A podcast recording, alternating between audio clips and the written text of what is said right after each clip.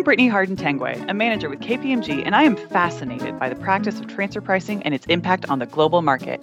Join me each episode as I explore the transfer pricing world with specialists who will explain the ins and outs of this niche practice where tax meets economics. Today, I get to talk with Francois Vincent, a retired principal with KPMG's transfer pricing practice. Hello, Brittany. I can't wait to hear your questions. and David Unger, a managing director in transfer pricing with KPMG. Hi, Brittany. Thanks for having me. Every journey has to start somewhere. So why not start at the beginning? Francois, let's get right to it. What is transfer pricing? At its base, transfer pricing is just setting the price for given transactions between members of a multinational enterprise if one affiliate is manufacturing t-shirts and another affiliate in a different country wants to sell those t-shirts. Well the, the affiliate in the first country doesn't just ship the t-shirts over it actually has to charge for those t-shirts right? So there's a price set between the two affiliates and it's that transfer price and it's because they're all part of the same multinational enterprise. They're all controlled ultimately by the same people or group of people that they could set any price they want. They could move profits around by moving the price up and down. If the t-shirt is sold for $5 by affiliate A to affiliate B, and then affiliate B then on sells it to the public for $100, well, you could see how the first affiliate, maybe its cost of manufacturing the t-shirt was 50 cents. It sold it for $5. It made, you know, $4.50 a profit, while affiliate B who bought it for $5 from affiliate A, but then sold it for $100, just made $95 a profit. And that might be right. But if instead of setting the transfer price at $5, if between A and B, they had set the, the, the transfer price at, say, $50, then you can see the profit picture is completely different. Affiliate A now, because it has a cost of 50 cents for manufacturing that t-shirt, it now has a profit of $49.50, while affiliate B, who just bought the t-shirt for $50 and is selling it to the public for $100, has a profit of $50. The profit is more even, but it doesn't mean it has to be. That's that's why there are rules or there's a standard to apply. I'd say that transfer pricing is at its root a problem for multinationals, right? That a simple company with only a structure within one country can pay its taxes based on its profits in that country. But once you go over an international boundary, then one tax authority says, well, wait a minute, aren't you earning all your profits here? And the first country says, aren't you earning all your profits here? No, we've got to divide them up somehow because we pay different taxes, different rates to to different tax authorities. How do you divvy that up? That's the core question. It gets more complicated.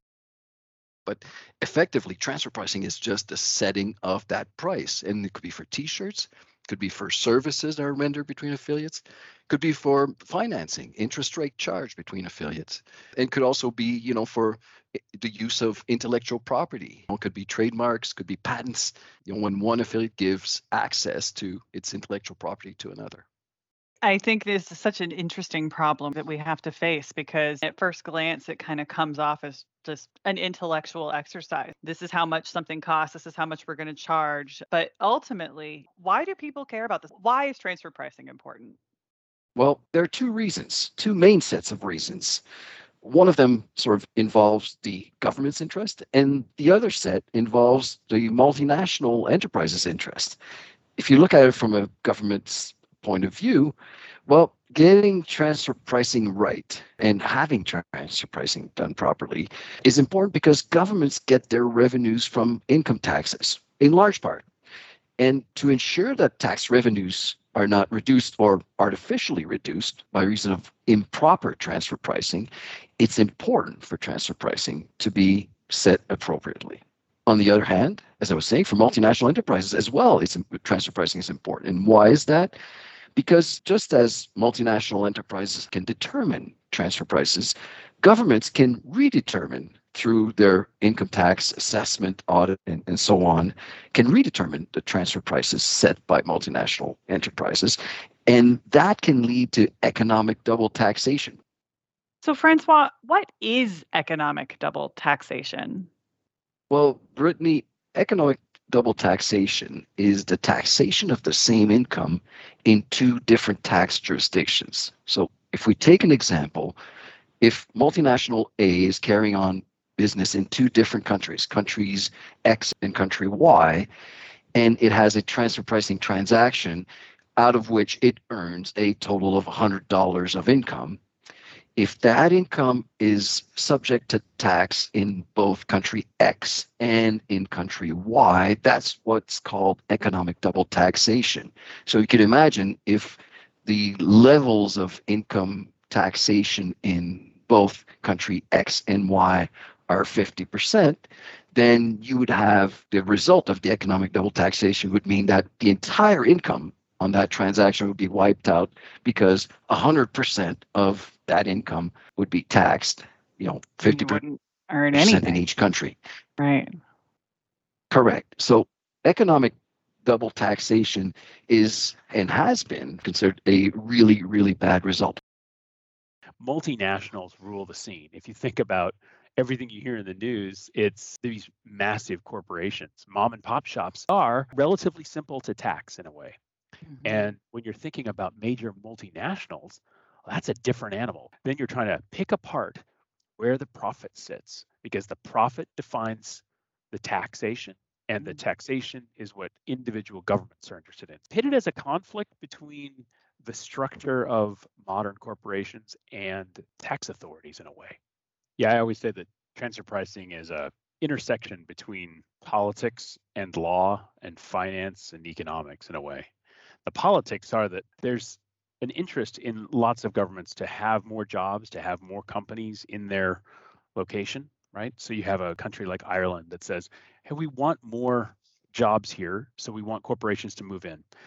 So we're going to make ourselves business friendly. And how do we do that? One way is by having a relatively low corporate tax rate. And then there's also this economics of it. Well, so what profit is actually attributable to the entity here? When you're a multinational, you've got to leave that percentage in Ireland. And then also, where's the home country? Let's say it's France. Well, there's a percentage that needs to be allocated back to France. And then there's the accounting angle. Well, there are lots of strict rules in accounting, right? Or principles that tell you I need to allocate here or there on a percentage basis potentially or a transaction. But the economics of it may very well be that you're adding more value in one jurisdiction over the other. So you put those together and then you think, well, then there's the law. And that's politics infusing that argument because you're codifying what your goals are and you're saying, well, here's how we want you to report your profits. But if France says, well, you need to leave 50% of your profits here, that's the rule. And Ireland says, well, you need to leave the right amount of profit here well, there's a chance that there's untaxed profits because it's 50% in France and say I want to leave 10% in Ireland and then I don't get any tax on the remaining 40. Or we have double taxation, which annoys companies, right? Where you have Ireland wants 60% and France wants 50%. Well, you just got taxed doubly on a certain percentage of that company's profits. I wanted to ask the question what is not transfer pricing? What are some of the common misconceptions you all have heard about what transfer pricing is? I would like to hear over your experience. What are some mistruths you've heard about transfer pricing? So, one of the biggest misconceptions is that transfer pricing is just on the surface a way to hide profits. The real answer is what we started with, which is that transfer pricing is a mechanism by which every company that has to cross an international border with a related party has to deal with stuff. Yeah, I would agree with that. I think in the press, transfer pricing is often, if not all the time, portrayed as being bad. Oh, transfer pricing. Oh, we have to attack transfer pricing. And, and that's what you're reading. Transfer pricing is no more than a mechanism, it's just a setting of the price. And you can do that reasonably or unreasonably, just like you can tie your shoes. If you tie your shoes well, you, will be walking around no problem. But if you don't tie your shoes well, well, you you know, you could fall on your face, and that's a problem makes total sense to me. Transfer pricing isn't something to be avoided as multinational enterprises grow and we have more and more cross border transactions. Billions, maybe trillions of dollars are being transferred cross border every day, not on an open market. So it's not going away. if anything, it's only increasing and it can't be all bad, right? Yeah. The, the other thing I would say that transfer pricing is not, it's not rocket science. I mean, I know the, the OECD says it's not exact science. Transfer pricing is not rocket science. And, you know, we, Except when you're talking at, about rockets, then it's rocket Well, science. I have a friend who's a rocket scientist. He's much more intelligent than I am. When uh, he uh, wants to say something isn't too complicated, what does he say? It's not brain surgery? And what does the brain surgeon say? It is a constant well, conundrum. Yeah, you know, you're right. You're right. I think you're right there. But I guess what I'm saying is at its root, transfer pricing, it's not transfer pricing we're actually referring to. It's what standard should we apply, and whether it's the arm's length principle or whether it be something like formula, apportionment, or other. If we can all agree on one way of doing it and in a way that provides a certain degree of certainty, it doesn't have to be complicated. And so that's one of the things that transfer pricing is not to me. It's it doesn't have to be complicated. Well, thank you so much, Francois and David. I really appreciate your time today. Thanks so much for having us on. Good to talk to you. Thanks for joining me on this adventure in transfer pricing. See you next time.